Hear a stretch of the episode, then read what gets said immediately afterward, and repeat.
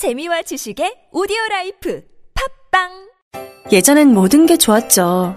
그런데 언제부턴가 골반이 뒤틀리고 허리가 아프고 중요한 건 당신의 자세입니다. 이젠 바디로직을 입고 걸으세요. 바디로직이 당신의 몸을 조율해 줍니다. 매일매일 입고 걷자. 바디로직. 망설이지 마세요. 바디로직의 효과를 못 느끼셨다면 100% 환불해드립니다. 자세한 환불 조건은 홈페이지를 참조하세요. 안녕하세요. 기아대책입니다. 지난 한 달간 기아대책 교육 플러스를 통해 해피스타트 사업에 많은 관심을 가져주셔서 감사했습니다. 기아대책은 굶주림을 겪는 모든 아이들과 가정, 공동체가 회복되어 또 다른 공동체를 돕는 미래를 꿈꿉니다. 여러분의 작은 결심이 아이들에게 더 밝은 미래를 선물하고 위기에 빠진 이웃에게 큰 위로가 될 수 있습니다. 02544-9544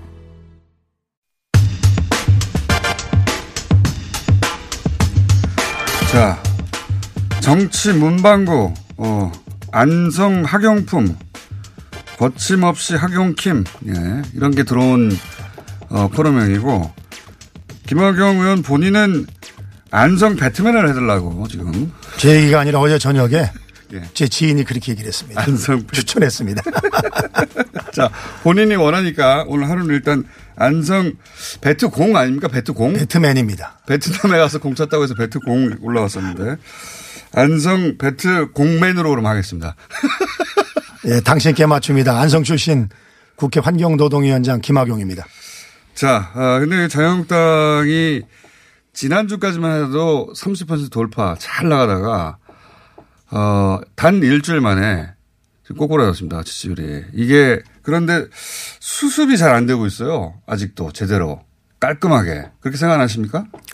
오늘 참 무거운 마음으로 어, 나왔습니다. 그거 수습 좀 하셔야 될 것 같은데. 그 민주당이 정말 계속 수세에 몰리다가 예. 뜻밖의 이제 호재를 만나서 여론조사에서 어, 나타나는 것처럼 저희가 어려움을 겪고 있는 게 사실입니다. 뭐 지적하는 것처럼 아쉬운 게 초동 단계에서 좀 명확하게 대응을 했으면은 그렇죠. 아, 그보다 그것은 짧게 끝날 수 있었을 텐데 잘못된 발언이라고 명확하게 얘기해야 되는데. 네, 그 점이 좀 아쉽게 생각을 하고요. 네. 그러나 그럼에도 불구하고 세 분 의원님들의 발언이 네. 우리 자유한국당을 대표하는 것은 결코 아니다. 저는 그 점을 분명히 말씀드리고 싶고요. 그러면 그럴수록 더, 어, 예를 들어서 징계나 아니면 그 이후에 그 김병준 비대위원장이나 나경원 원내대표의 발언이 아, 이것은 잘못된 것이 다 해서 끝나야 되는데 그럼에도 불구하고가 뒤에 붙- 붙었잖아요. 뭐 초동에 좀 일부 그런 거는 솔직히 사실이지만 그러나 12일 날 예. 오전에 기자간담회를 통해서 김병준 비대위원장이 당을 대표해서 공식적으로 사과하고 그리고 5.18이 대한민국 어, 자유민주주의 발전에 크게 기여한 그런 민주화 운동이었다 이렇게 명확하게 정의를 했기 때문에 그 부분은 이제는 좀 민주당도 그만하고 이제까지 자기들이 잘못한 것에 대해서 좀 반성하고 또 그 부분에 대해서 의혹을 밝히는 그런 일도 함께 했으면 하는 생각을 가지고 있습니다. 자, 어, 여의도에서는 어떻습니까? 여의도에서 이 일이 발생하고 나서 의원님들끼리 여야 만나서 얘기하잖아요. 아이고, 왜 그랬어? 당신들 이렇게 얘기도 하고, 혹은 뭐, 쌤통에다 글쎄 얘기할 뭐 수도 있고. 예. 모 민주당 의원이 그런 얘기를 하더라고요. 우리가 참 야당복은 있다. 뭐 그런 이야기를 하는데 야당복은 있다. 아, 뭐 저는 민주당에게 예. 역으로 말씀을 좀 드리고 싶습니다. 네.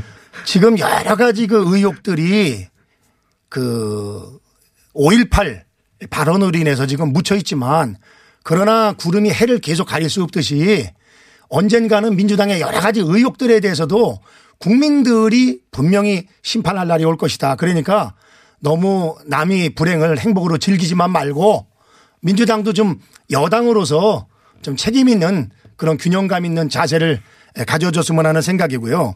사실은 지난 10일 날 그리고 어제 한 가지만 더 14일 날. 이것만 말씀드리고요. 예. 그 김태우 전 수사관이 중요한 네. 얘기를 했습니다. 무슨 얘기냐면은 드루킹이 특검에 제출한 그 USB 내용 파악을 청와대 에, 특감 반장이 지시를 했고 예. 또 관련 자료를 입수해서 보고를 했다. 예. 기자회견을 했죠. 예, 이런 기자회견을 했거든요.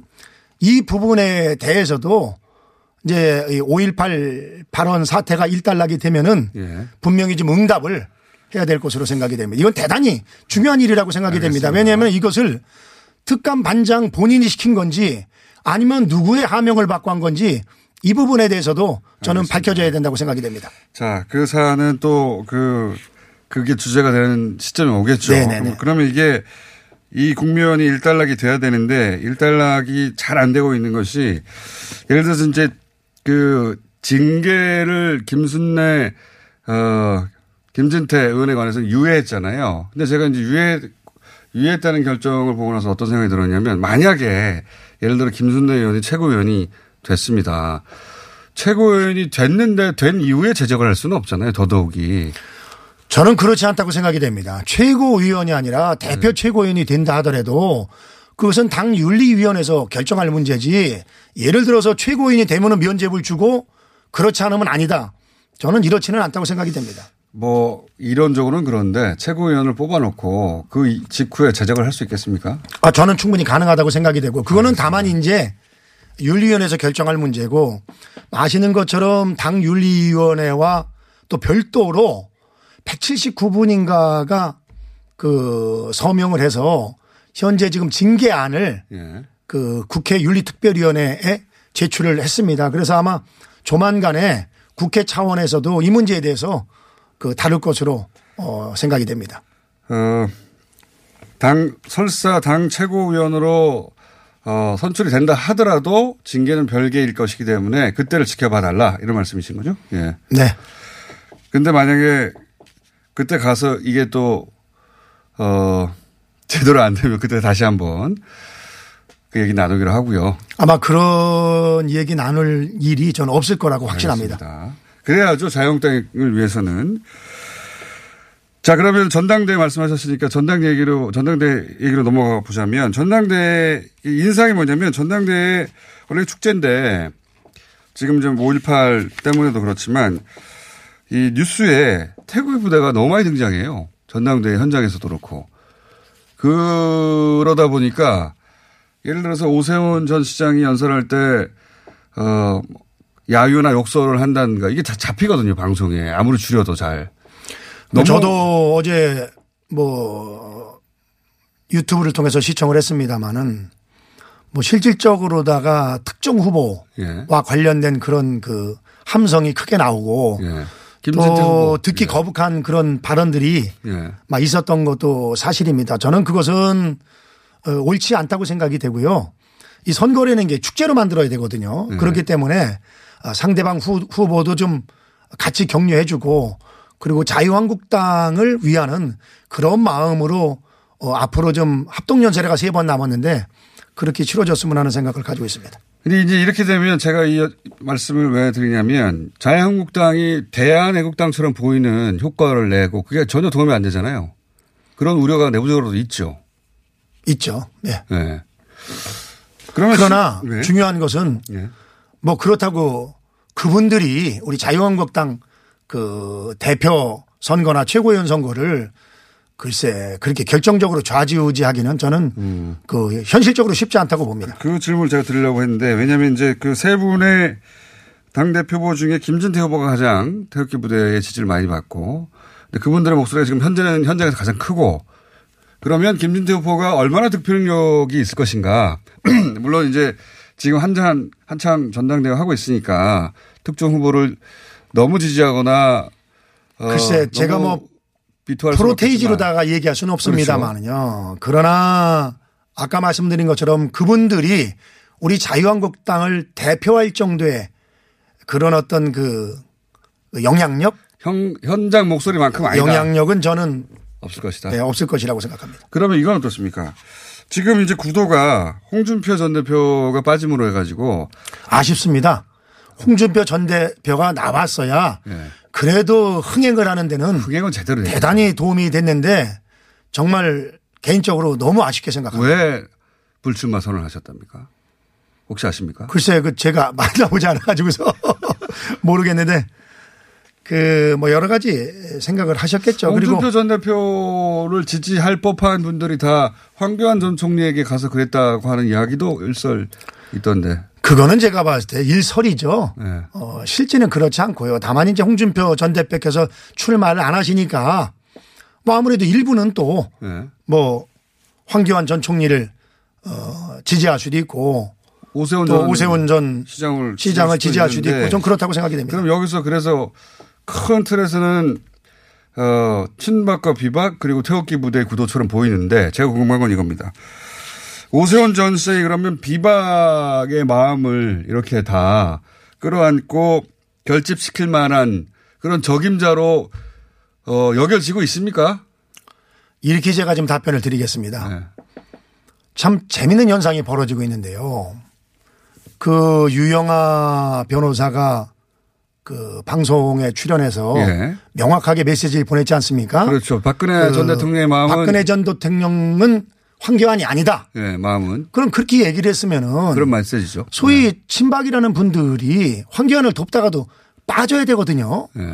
근데 지금 한 귀를 듣고 한 귀를 흘리는 분들이 거의 다거든요. 음, 영향이 없다 지금 현재. 글쎄 제가 봤을 때는 21대 총선 공천은 예. 아무래도 새로운 당 대표가 되니까 조금 충성도가 낮아진 게 아닌가 하는 그런 생각을 어, 갖고 아, 박근혜 전 있고요. 대통령이 공천하는 게 아니니까.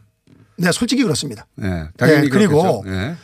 또 그렇다고 보면은 비박이 그러면 예를 들어서 방송에 나오는 것처럼 오세훈 전, 후보를 예. 오세훈 전 시장을 적극적으로 마음을 줘야 되겠다. 예. 도와야 되는데 그렇지잖아요. 또 사실 또 그렇지도 않다고 생각이 됩니다. 그래서 오세훈 전 시장이 그렇게 비박 지금 계속해서 그런 비박의 마음을 모으려고 하는 발언들을 하고 있는데 그 역할이 제대로 안 되는 이유가 뭡니까?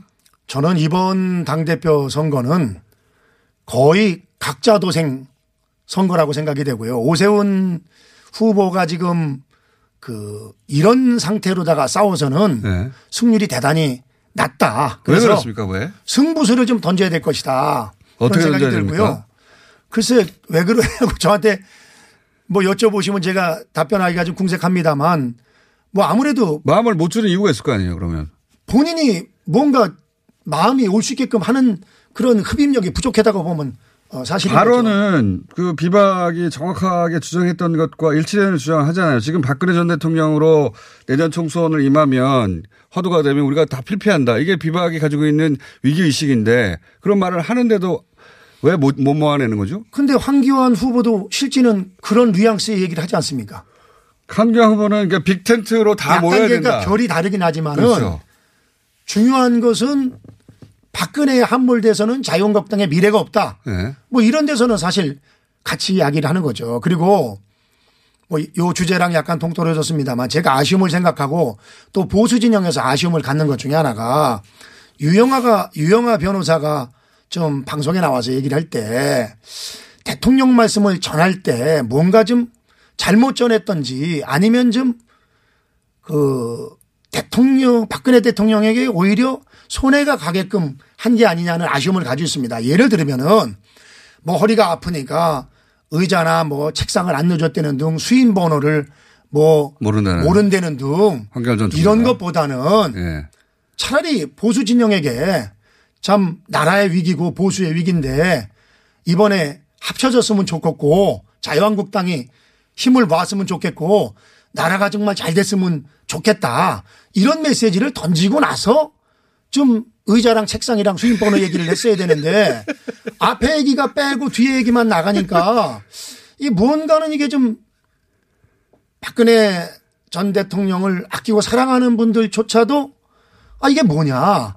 이런 마음을 가지고 있는 것 같은데 박근혜 전 저는 박근혜 전 예. 대통령의 뜻이 약간 잘못된 그런 부분이 일부 있으리라고 생각이 됩니다. 잘못 전달될 것이다. 네네 유영아가 너무 조금 이렇게 자기가 원하는 빼는- 것을 이렇게 보다 강조하다 보니까 가장 중요한 거를 놓치지 않았나 그런 생각을 가져봅니다. 박근혜 전 대통령의 뜻이 그거 아닐까요, 실제로? 잘못 전달하는 게 아니라 너무 그대로 전달한 거 아닐까요? 그러니까 약간 편향됐다고 얘기를 듣는 거예요. 아니에요. 공장장님이. 있는 그대로 얘기하는 겁니다. 그럴 가능성도 있지 않습니까? 어쨌든 그건 누구도 모르는 일인데 아쉬움이 있다는 거죠. 지금 예. 말씀으로는. 제가 궁금한 건 이 대목에서 아까 그 약간 얘기하다가 틀어졌는데 오세훈 전 시장 없잖아요. 비박을 그 대변할 주자가 여러 명 있는 게 아닙니다. 딱 한 사람 있어요. 현재 남은 주자 중에는. 그러면 분명히 비박들이 오세훈 전 시장으로 힘을 몰아줘야 되겠다. 해야 하는데 왜 못 모이냐가 제가 궁금증이거든요, 이게. 발언도 이상하지 않고, 그 다음에 뭐, 지지율이 물론 황교안 전 총리보다는 떨어지지만 2위권을 형성하고 있는 게 분명한데. 아마 그 오세훈 후보에 대한 네. 그 소위 비박 국회의원들이 믿음이 좀 확실하지 않고 좀 부족하지 않냐. 어떻게, 뭐 그런 생각을 가져봅니다. 어떻게 믿음이 부족한 겁니까? 그 정도로만 했으면 좋겠습니다. 이게 지금 현재 만나보니 그렇다는 겁니까? 아니면 과거의 history 때문에 그런 인상이 있다는 겁니까? 지금은 열심히 이제 지지해달라고 할 거 아니에요? 아니 그러니까 제가 말씀을 드렸잖아요. 네. 그 자유한국당 선거에서 앞으로 그 오세훈 후보가 뭔가 특단의 대책을 가지고 예, 일신해야 된다. 그래야 게임이 되지. 네. 지금 이 상태로는 전 아. 어, 게임이 쉽지 않다고 생각을 하고 있습니다. 그렇군요. 그리고 특단의 조치를 조언하면 어떤 게 있습니까? 예를 들자면. 역시 예. 그 아직 마음을 정하지 않은 그런 그 국민들 또 의원님에게 예. 그 자유한국당을 올바른 방향으로 이끌어가고 또 오세훈이 돼야지만 자유한국당의 미래가 있다는 그런 믿음을 줄 수 있는 그러니까 어떻게 그런 모습을 보여야 된다고 생각이 됩니다. 그렇게 그걸, 그걸 어떻게 특단을 조치로 보여줄 수 있는 거죠? 그 쉽지 않은 거죠. 뾰족한 수가 없다? 뭐 뾰족한 수가 없다는 것보다는 본인이 풀어가야 될 문제라고 생각이 됩니다. 근데 앞으로 뭐 그 꽤 많이 늘었더라고요. 그 방송 같은 것도 아, 연설도 잘해요. 네, 꽤 많이 늘고 그래서 저는 뭐 앞으로 한 여섯 차례 정도 이런저런 아마 아, 토론회가 있고 또 세번 합동연설회가 남아 있기 때문에 직접 토론을 하면 조금 달라질 어, 자기의. 진면목을 좀 음. 보여주고 문제는 이제 같이 붙었을 경우에 어떤 한쪽이 우세가 좀 우열이 가려지면은 예. 상당히 도움이 될 텐데 비슷비슷하거나. 비슷비슷하다고 하면은 그건 또 좀 어, 앞으로 변화를 주기가 쉽지 않을 거기 때문에 토론회에서 좀 더 좀 지켜볼 필요성이 있다고 생각이 됩니다. 토론회에서 홍준표 전 대표 같으면 그렇죠. 확실하게 뭔가 그렇죠. 그 새로운 그 판을 만들어 나갈 이기든 지든 역량이 확실하게. 있으신데 예. 오세훈 전 시장이 말씀도 잘하시고 또 상당히 유세 연설에는 능하지만은 이 소위 파괴력 그리고 쉽게 유권자를 그 이해시키는 예. 그런 것이 어느 정도 되느냐. 발휘가 될지 또 어, 미지수라고 생각이 됩니다. 그러니까 지금은 지금 거의 양자구도 가깝게 2강 1중 정도 됐지만 현재 현재 추세라면 헌기현 전 총리가 쭉 그동안의 대세 대우받은 그, 그 분위기로 그냥 갈 것 같다라는 말씀이시네요. 그렇습니다. 현재 당내 그 의원들하고도 얘기해 봐도 근데 재밌는 거는요. 예, 재밌어야 할 텐데. 예, 재밌어요. 이저 우리 그 당대표 및 최고위원 선출기 정제 34조에 따르면은요. 예. 후보자가 아닌 국회의원이나 당협위원장은 예. 선거운동을 할 수 없게 돼 있습니다. 그렇죠, 그렇죠. 다른 당도 그렇습니다. 예. 예, 다른 당도. 근데 예. 이게 실제는 사문화돼 있거든요. 실제로 다 하잖아요. 다 하고 예. 심지어는 뭐 그 저 가까운 분들은 보좌진까지 그 캠프로다가 그렇죠, 그렇죠. 보내주고 공표만 하지 않지. 예, 그렇지 않습니까? 다 하잖아요. 예. 그래서 이런 것도 저는 조금 아쉽게 생각을 하고 아, 대놓고 하자? 아니, 하여튼 요 조항 자체가 조금 너무 사문화돼 있다. 그렇죠. 의미가 없죠. 예, 그런 생각이 들고요. 자, 그러면은 원내대표는 국회의원이 뽑으니까 예. 국회의원이 직접 관여하는 게 맞지만은 아니, 당 대표는 당을 대표하고 당무를 관장하는 사람인데 왜 이렇게 국회의원이 당 대표에 관심이 많을까? 그것은 결국은 21대 총선 공천에 있어서 불이익을 보지 않을까 하는 그렇겠죠. 뭐 그런 거라고 예. 생각이 됩니다. 그래서 공천권을 행사할 가능성이 가장 높은 사람한테 줄 쓰는 거 아닙니까? 근데 이게 아주 후진적인 정치 문화거든요. 어떻게 바꿔야 됩니까? 이게 지금 우리 당뿐만이 아니라 각 당이 그런데 이거 분명히 바꿔야 된다고 생각이 되고요. 사실은 국민들에게 잊혀지고 있지만은 김무성 전 대표가 당 대표가 돼 가지고서 한 일성이 예. 절대 내가 공천에 관여하지 않겠다. 상향식 공천. 공천권을 국민에게 돌려주겠다 이렇게 얘기했거든요. 그래서 실질적으로 20대 총선에 있어서 87.43%를 상향식 공천으로 했고 예. 그리고 12.57%를 소위 우선 추천 지역이라는 미명하에 전략 공천으로 한 겁니다. 아마 정당 역사상 이 정도로 상향적인 공천을 많이 한 적이 거의 없고 지금 20대에 들어와 있는 의원 중에서 그 덕을 본 의원님들도 정말 많이 있습니다. 그러나 네. 이제 소위 12.53%가 바로 그 청와대와 그렇죠. 그 충돌이 돼 가지고 미완의 혁명으로 끝난 예, 거죠. 영도달에 가고. 그래서 예. 저는 황교안이 됐건 오세훈이 됐건 이번 당대표 선거를 통해서 분명히 당대표가 되더라도 공천권을 국민에게 돌려주겠다. 상향식 공천 예. 하겠다. 비례대표도 물론이고요. 근데 비례대표는요. 김무성 전 대표가 관여를 안 하니까 엉뚱한 데서 다 저 해는 바람에 실질적으로 빚이 발했습니다. 그래서 정말 투명하고 그리고 공정한 어, 공천 이것이 대한민국이 선진 국가로 가는 데 있어서 반드시 넘어야 할 산이라고 생각이 되고 21대 때는 분명히 그런 결과가 나오길 바라고 두 후보께서 이번에 그 점에 대해서 명확하게 좀 TV 토론회를 통해서 밝혀 주시기를 알겠습니다. 부탁을 드립니다. 김무성 대표가 자유한국당 역사상 가장 어, 공정하다고 말을 듣는 상향성 공천을 시도한 거는 팩트고, 예, 팩트고 그런데 그걸 시도하다가 대권 주자는 물론 정치적 몰락을 하게 된 것도 팩트죠. 그러니까 그- 굉장히 어렵다는 얘기죠 이게. 팩트가 아니면 지금 사실이 있겠어요? 그러니까 이게 그렇게 하면 좋은데 그게 굉장히 어려운 일이죠. 그러니까 참 이게 권력자가 되면은 그, 그 유혹에서 벗어나기가 어려운 모양이에요. 근데 사실은 이제는 이런 일 없어져야죠. 그러니까 다 지금 줄 서는 거 아닙니까? 예, 줄은 줄은 쓴 건 맞고요. 저요. 아니요. 다른 의원들이. 의원님 아직 줄을 어디서 서야 할지 결정 못 하셨다고 했잖아요. 서서히 결정을 해야죠. 결정되면 알려주십시오. 예. 제가 유권자인데 뭐 그렇다고 그걸 뭐 이런 공개적으로 말씀드리는 거는 옳지 않고요. 예. 하여튼 어느 분이 우리 당과 대한민국을 위해서 필요한 인재인지 잘 고민해서 결정을 하도록 하겠습니다. 알겠습니다. 편향된 발언을 하는 어, 진행자라고 말씀하셨는데 그 조선일보 보고 그러시는 것 같은데 그런 편향된 매체를 보시니까 그런 발언을 하신 겁니다. 자 복수 한번 하고요. 그냥 제가 넘어가겠습니다. 알겠습니다. 다른 매체도 쭉 봐주십시오. 예. 자, 아, 오늘은 안성 배트맨으로 불러드리겠습니다. 감사합니다.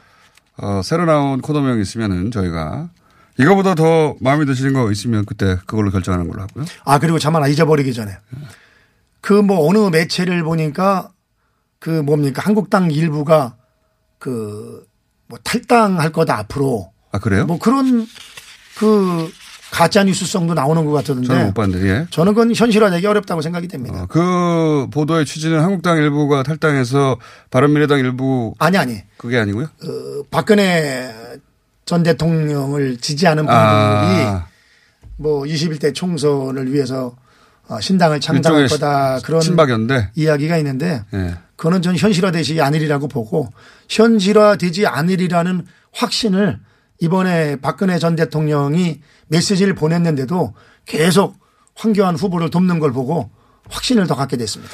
알겠습니다. 예, 그거는 가짜 뉴스라고 판단한다는 김학용 의원이었습니다. 감사합니다. 네, 고맙습니다.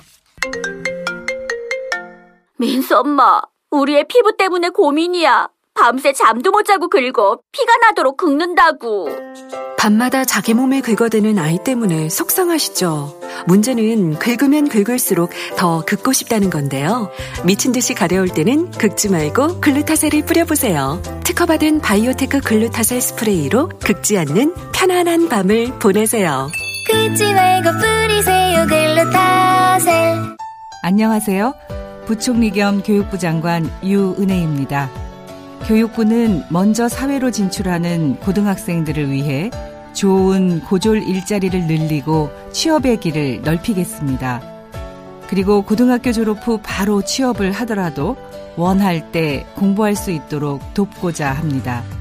우리 아이들이 학벌 중심의 입시 경쟁에서 벗어나 다양한 능력과 꿈을 키우고 취업 후에도 소외되거나 차별받지 않도록 여러분도 함께 응원해 주세요.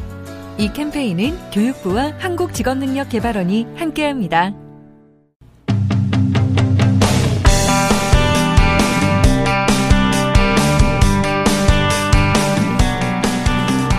최근 워싱턴을 우리 국회 대표단이 방문을 해서 낸시 펠로시 하원 의장을 만났죠.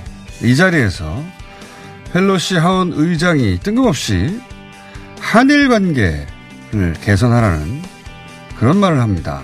네. 예사롭지 않은 일입니다. 그 배경이 뭔지 미 의회 전문가죠. 미주 한인 유권자 연대 김동석 대표 전화 연결해 보겠습니다. 안녕하십니까? 네, 안녕하세요. 어, 낸시 펠로 의장이 기사 보셨겠지만 최근 한일 관계가 악화돼서 우려된다. 조속히 해결되길 바란다. 라고 얘기를 했는데, 어, 김도수 대표님이 항상 하시는 말씀이지만, 미 의회는 반중 친일밖에 없다, 사실은. 한반도, 특히 남한에 대한 관심이 그렇게 높지가 않다, 이렇게 말씀하셨거든요. 그러니까, 어, 친일밖에 없고, 어, 남한에 대한 관심이 적은데 둘이 사이 좋게 있으라고 하는 얘기는 그러면 일본의 이해가 반영된 발언 아니겠는가. 그런 걱정을 하며 예사롭지 않게 지켜보게 되는데 전문가로서 어떻게 보십니까? 그렇지 뭐 이건 이상한 발언은 아니죠. 네. 그 어, 쉽게 접할 수 있는 특히 미국 의원들이 하는 얘기인데요. 네. 어 이게 이제 우리 국회 대표단 앞에서 이제 이런 얘기를 하셨을 때는 저는 제가 이 옆에 배석했다면 얼마나 좋았을까 그런 생각이 나는데 이 부분이 기회라고 봅니다. 사실 어떤 말씀을 하셨는지 모르겠는데 예. 이 낸시 펠로시 의장이 한일 관계 우려한 거는 그 위안부 관련한 문제로 서로 한국과 일본의 이그그 사이가 벌어지는 거에 대한 우려에 대한 그 어, 발언이거든요. 예. 그런데 이게 낸시 의장이 이렇게 한국과 일본을 을 갈라놨습니다. 사실은요. 그 얘기를 하셨어야 된다는 생각이. 왜냐하면 2007년도 낸시 의장이 일본은 역사적 사실이니까 인정하고 사죄하고 배상하고 보상하고서 어, 일어나지 않도록 교육시켜라라는 결의안을 자기가 방망이를 두드려가지고 패스를 시켰는데 예. 그 이후로 한일 관계가 너무 나빠졌으니까 그걸 가지고 좀 중재해라 이걸 팍 맞받아쳤어야 되는데 낸시 의장은 음. 한국의 의원들을 만나면 그 결의안을 만든 걸 대단히 자랑스럽게 얘기하는 분입니다. 예. 그래서 그런데. 그거는 지금 이거는 예, 내용을 들어봐야 되겠지만 저는 어떻게 보면은 이 저 자꾸 일본 냄새가 나긴 납니다. 아? 우리는 결의안대로 하려고 그러는데 한국 때문에 안 된다라는 로비를 계속 했고 그런 paper를 의회에다 많이 delivery 했다고 보는데요. 이럴 때는 잠깐만요. 잠깐만요. 지금 그 너무 많은 이야기를 한꺼번에 하셔가지고 저희가 그 미 의회 상황을 잘 모르니까 일단 어 차근차근 해보자면 이 발언에 어 일본의 냄새가 많이 난다라고 하신 거는 어떤 뜻입니까? 그 결의안 이후에 일본이 미국서 밀리니까 일본은 집요한 로비를 통해 가지고 어, 이 위안부 결의안 문제를 미국의 결의안대로 우리는 해결할 의지가 있는데 예. 한국이 이걸 잘 안 받아준다라는 아. 걸 가지고 계속 로비를 해왔죠. 아 거꾸로 그러니까 그렇습니다. 미 의회에서 위안부 결의안이 나오니까 일본은 우리는 하려고 하는데 한국이 잘 응하지 않는다고 거꾸로 미국에 로비를 해서 미국 의회가 그렇게 알도록 만든 로비를 해왔던 일본인데 그, 그 연장선상에서도 이런 발언이 나온 게 아닐까 이런 우려가 되신다는 거죠.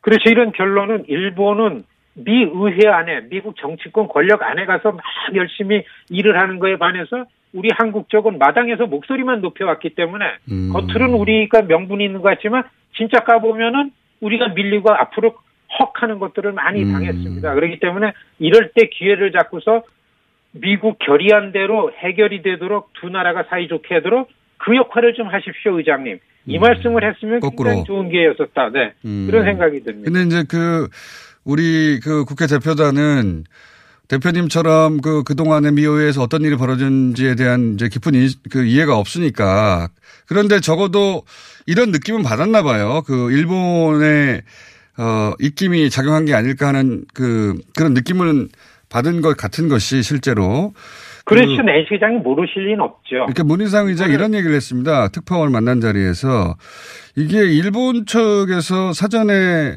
어, 한국에 어, 한마디 해달라 혼을 내주라 그런 어 그런 일이 있었던 게 아닌가 그런 의도가 느껴졌다 이런 식의 발언을 했거든요. 그러니까 문희상 의장의 말이 맞는 거네요. 그죠? 그렇죠. 그냥 어떻게 보면 이 발언이 낸시 의장은 만나자마자 얘기를 꺼낸 걸 겁니다, 아마요. 음. 그렇기 때문에 의장, 이 한국 국회 대표단 쪽에서 들을 때는 어이 보자마자 분명히 우리는 한반도 평화 문제 같은 걸 가지고 좀 얘기를 하러 왔는데 예. 뜬금없이 일본 얘기를 꺼낸 거 아닙니까? 그렇죠. 근데 같은 시기에 삼각동맹, 한미일 사이좋게 지내라. 그렇죠. 미국에서 동맹 얘기하는 건 일본입니다. 이 주의해야 됩니다. 그렇군요. 네, 트럼프 정부는 동맹이란 개념이 없이 지금 세계를 다시 하고 있는 거에 비해서 민주당 쪽에서는 동맹 동맹하면 아시아에서 일본하고 같이 가야 된다라는 얘기 합창입이라고 보는 음. 그러니까요. 저도 그렇게 어제 뉴스가 나왔을 때 해설을 했는데, 그러니까 한미일 동맹 얘기 꺼냈을 때는 미의회에서 사실은 일본과의 동맹이 머릿속에 들어있는 거고, 그 하부로 한국과의 동맹이 어, 거론되는 거라 일본하고 잘 지내는 말 아닙니까 이게 한미일 동맹 결의안 나온 게 예, 그렇죠? 당연히 그건 새겨 들어야 됩니다. 그러니까요. 예. 그러니까 지금 일본이 한반도 문제에서도 계속 소외되고 불안하고 하니까 미 의회에 가서 로비를 많이 하는 것 같다 이렇게 추정해도 되, 는 거죠. 그렇죠. 그냥 그냥 평소에 일본은 일본 쪽의 힘을 가지고 계속 이슈가 있건 없건 계속해서 미국 의회나 의원들하고 접촉을 하면서 24시간 이게 움직이고 있다고 보는 게 맞고요. 그렇기 때문에 의원들은 언급만 하면 기회만 있을 때마다 아, 한국과 미국, 일본이 잘 지내는 게 우선이다. 특히 지금 민주당 지도부는 그렇다고 보는 게 맞습니다.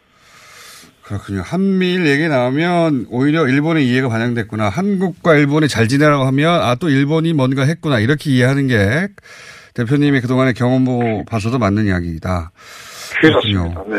그러면 지금 그 그렇잖아도 그 베트남에서 북미 2차 정상회담 하려고 하는 것에 대해서 하원 의장인 펠로시가 어, 이거 뭐 1차도 쇼였고 성과, 2차도 쇼, 성과가 없을 거라고 본다는 식의 발언을 했지 않습니까?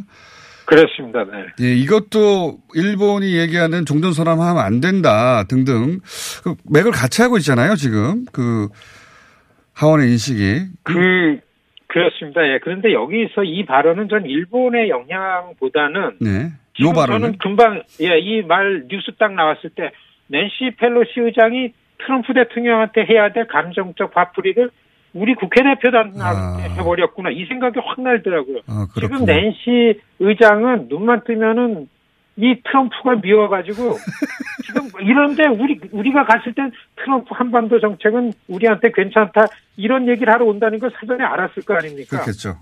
예, 그러니까 없던 얘기라도 불려서 정신 차려도 아니다고 트럼프한테 해야 될 거를 우리한테. 해. 그래서 절대 저는 왜 지금 낸시 의장의 이런 부정적인 발언을 공개적으로 할 기회를 주는가 이런 우려가 많았습니다. 사실에 지금 이럴 땐가 이런 생각이 들었었거든요. 음. 그러니까 발언 기회가 된 거죠. 낸시를 우리가 만나면 안 되겠군요. 그러니까 지금은 사실 트럼프 김정은 관계는 top-down이라 그러잖아요. top-down. 예. 미국의 야당을 로비하는 거는 bottom-up 해야 됩니다. bottom-up. 잘 음. 모르는 초급 의원들을 다 로비하면 아하. 그것만 되거든요. 여기서 에러를 만들고 공동 의견을 해가지고 자꾸 외교위원장한테 전달하고 외교위원장이 위에다 전달하고 그래서 지금은 그래서 강하게 반대 발언을 하는 낸시나 엘리엇 앵겔 지도부의 목소리를 약하게 낮추거나 침묵을 지키게 하는 게 로비의 목표지 반대하는 사람을 가서 아니 어떻게 저 예를 들어서 좋은 예인지 모르겠는데 문재인 대통령 정책을 어디 다른 나라 의원들이 와서 나경원 의원한테 가가지고 지지해달라 그러면 그게 될, 될 일이냐 말이죠. 아, 그렇군요. 이해가 예, 쏙 되네요. 그렇죠. 그러니까. 이게 지금 때가 어느 때인데, 예. 음, 그러니까 다른 나라에서 나경원 의원 만나가지고 나경원 대표 만나가지고 문재인 대통령을 지지해달라고 말하면은 나경원 대표가 알겠다고 하겠느냐. 그지 음. 그 많은 정책 중에 이거는 잘하는 거 아니냐 이렇게 예, 그 얘기를 하시는 거 아닙니까? 한국 의원들이 미국 의회 가서 그러니까. 낸시 의장이나 엘리엇 앵겔 만나. 낸시 펠로시 의장이 우리나라 국회 대표단이 왔다고 해가지고 아이 당신 말이 맞아 트럼프 정책이 맞아라고 할 사람도 아니고 애초에 그렇죠, 예. 거기 가서 그런 그래서- 말을 음, 해봐야 거꾸로 낸시 펠로는 역으로 그럼 트럼프를 공격할 또 하나의 기회로 삼을 뿐인데 거기 왜 가느냐 이런 말씀이네요. 그렇죠. 저 공장장님 보세요. 지난 1월 10, 13일인가 박영선 의원께서 엘리엇 앵게를 뉴욕에서 만났어요. 예. 그럴 때 박영선 의원께 저는 좀저 관계가 있기 때문에 절대 한반도 문제 얘기 꺼내지 말고 음. 외교위원장 축하한다. 그리고 말미에 당신이 여기서 모든 걸 바쳐서 이스라엘을 지켜나가는 이유가 뭐냐. 같은 그 얘기로 공감을 해가지고서 채널을 텄단 말이죠. 그러니까 음. 알겠습니다. 낸시 의장하고서도 위안부 문제를 가지고서 왜 우리 일본이랑 가깝게 지내는데 당신이 결의안을 만들어 가지고 한일 간의 좋은 관계를 이관시키느냐?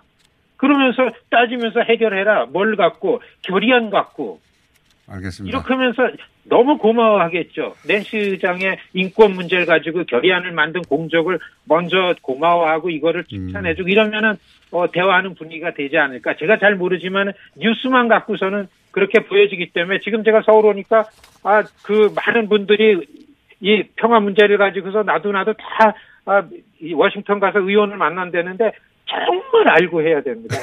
어떤 의원을 만나서 무슨 얘기를 해. 덤태기 쓰면 안 되죠. 괜히 그렇죠. 전형적인 의원들 말할 기회를 줘가지고서 이거를 당기지 않는 미디어들이 이걸 침소봉대하게 만들면 우리 이거 어떻게 됩니까? 무슨 얘기인지 쏙 이해가 됐고요. 네. 알고 해야 됩니다. 알겠습니다. 그러니까 어, 여의도에서 미국 가서 의원 만날 때 꼭 김동석 대표에게 컨설팅을 받도록 자 오늘 여기까지 하겠습니다. 아이, 그 알고 해라. 네. 알고 해라. 죄송합니다. 네. 네, 오늘 말씀 감사합니다. 네, 안녕히 계십시오. 지금까지 미주 한인 유권자연대 김동석 대표였습니다.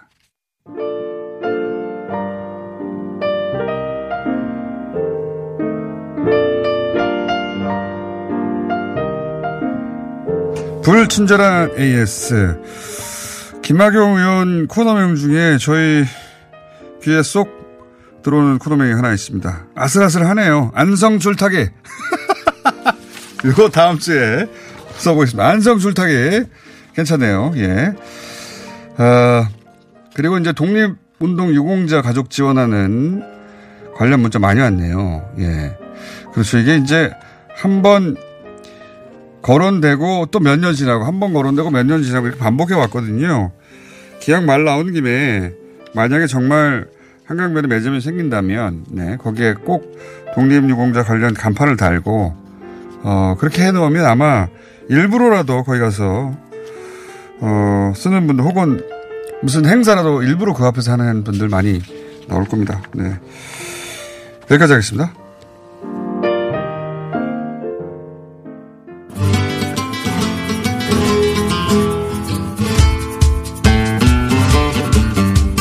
표준 황교육 선생님 도착을 못했습니다. 아직 그래서 전화로 하겠습니다. 안녕하십니까? 안녕하세요, 황교익입니다. 네. 어디까지 오셨어요? 어, 웬만큼 가다가 되돌렸습니다. 도저히 방송 시간을 맞추지를 못하겠더라고요. 방송 끝나고 도착할 것 같아요. 그래가지고. 아니 엘리베이터에서 올라오다가 전화하다가 문 열고 끝나고 이런 경우도 몇 번 있었는데 오늘은 거기까지도 안 예. 됐군요. 예. 예, 예. 자, 죄송합니다. 어차피 뭐 5분이니까요. 자, 오늘 주제는 뭡니까? 어, 영화 덕에 메뉴 하나가 떴어요. 예. 어, 영화 극한 지급에 어, 예, 예. 예, 나오는 통닭이 어, 그게 되게 맛있어 보이나 봐요. 뭐 영화 속에서 이제 대박 맛집으로 이렇게 등장을 하는데 아, 실제 존재하는 그 맛집입니까, 여기가? 아니 그렇지는 않습니다. 아, 그렇지는 않은데. 그 영화 속에서 그러니까 그 음식을 만든 거죠 가상으로 그 수원 그 왕갈비 통닭이라는 이름의 아, 네. 수원 왕갈비까지는 실제 존재하는데 거기다 통닭을 붙인 거군요. 어, 통닭도 수원에 어, 크게 번창해요. 아. 그 수원 행궁 옆으로 이렇게 조금 돌아서 보면 이게 골목길이 하나 쭉 있는데 아. 그 통닭 골목이 있어요. 아, 있긴 있군요. 그러니까 예, 왕갈비하고 한 통닭을 열- 갖다 붙여버린 거군요, 이게. 예. 근데 그 골목길에 한 집에서 이 갈비 통닭을 하기는 한대요. 음. 그래서 어 뭐 그걸 가지고 아이디어를 얻은 건지 하여간 어떤 거든지 아유 그런 그 그러면 이게 만들어졌는데 통닭을 양갈비 양념으로 하는 겁니까? 어떻게 하는 겁니까? 그렇습니다. 아. 그 통닭 튀기는 거는 같은데 그 통닭의 양념을 우리 그 양념 많이 해서 이렇게 양념 치킨이라 그러죠. 그렇게 먹죠. 어, 그런데 그걸 이제 왕갈비 양념으로 버무렸다.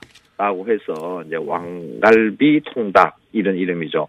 그래서 그 왕갈비의 양념을 보니까 요즘 뭐 레시피가 막 뜨돌아요. 그런데 음. 원래 영화 속의 레시피하고 다른 거다 하는 이런 말이 있는데 예. 그 왕갈비의 양념이 우리가 머릿속에 떠오르는 딱 그겁니다. 그 뭐 간장, 설탕, 물엿, 뭐 간 양파, 거기다 뭐 콜라까지 들어가 있는 레시피도 두들고 있는데 어 그냥 달짝지근한 간장 양념의 어, 그 갈비, 예, 양념에다가 이제 통닭을 이렇게 버무려서 이렇게 먹는 거죠.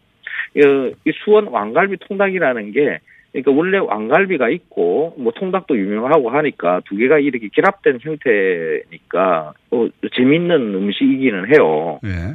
그런데, 어, 이, 원래 수원 왕갈비의 전통에서 벗어나는 거 아닌가.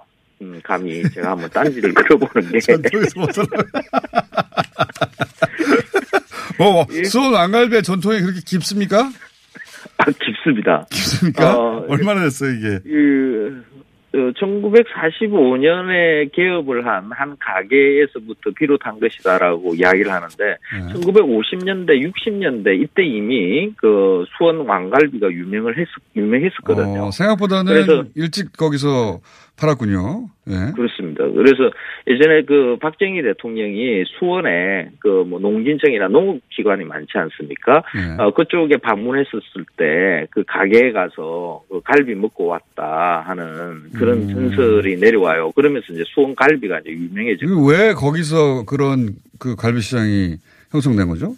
어, 그 수원에는 큰 우시장이 있었고요. 아, 그리고 수원이 어, 요즘은 약간 경제적으로 약간 떨어지는데 예전에는 잘 살았어요. 그러니까 어. 농업 중심 국가로 우리가 1960년대까지 유지를 했지 않습니까? 그러니까 농업 중심 지역이 수원이었고요. 그리고 수원이 아하. 굉장히 큰 시장이 지금도 큰 시장이 존재를 음. 해요. 그래서 상인들도 꽤 많은 그 돈을 가지고 있었고 해서 수원이 옛날에 잘 살았습니다. 음, 거기 큰 살았어요. 우시장도 있고 잘 살고 그러니까 갈비가 많이 나오니 거기 갈비, 갈비 많이 뜯었죠. 음, 네. 왕갈비 거리가 만들어진 그, 거군요. 이 왕갈비라는 이름이 등장한 것도 어 크기가 한 길이 뼈 길이가 한 17cm 정도 큰 음. 그로 했었고요. 뭐 서울 지역에서 넘어와서는 1970년대 후반에 이제 서울 지역에 가든이 생기고 이러면서 이제 그 수원이 이제 방식이 들어오거든요. 근데 갈비가 작아져요. 한 9cm 정도로 아주 작게. 음. 그건 아마 뭐 네. 배송하는데 편하려고 잘, 잘랐겠죠. 근데 어, 뭐, 그 상술이죠. 음. 뭐 한 대, 두 대, 이러면서. 수원에서는 이제 네. 우시장에서 바로 나오니까 그러, 그랬을 거고. 그렇죠. 그래서 그- 불만이 있으시다는 거 아닙니까? 이 전통을 훼손하면 안 된다. 통닭으로. 그렇죠. 그, 수원 왕갈비의. 그 불만을 토로하기에는 예. 시간이 다 됐어요. 불만 계속 토로하시고 저희는 그 끝내겠습니다. 수원 왕갈비의 기본 양념법은 소금입니다. 간장이 아니고요. 황교익 선생님이었습니다. 으로 고기 맛을 잘 뵙겠습니다. 그런 방식의 양념법. 안녕! 그런데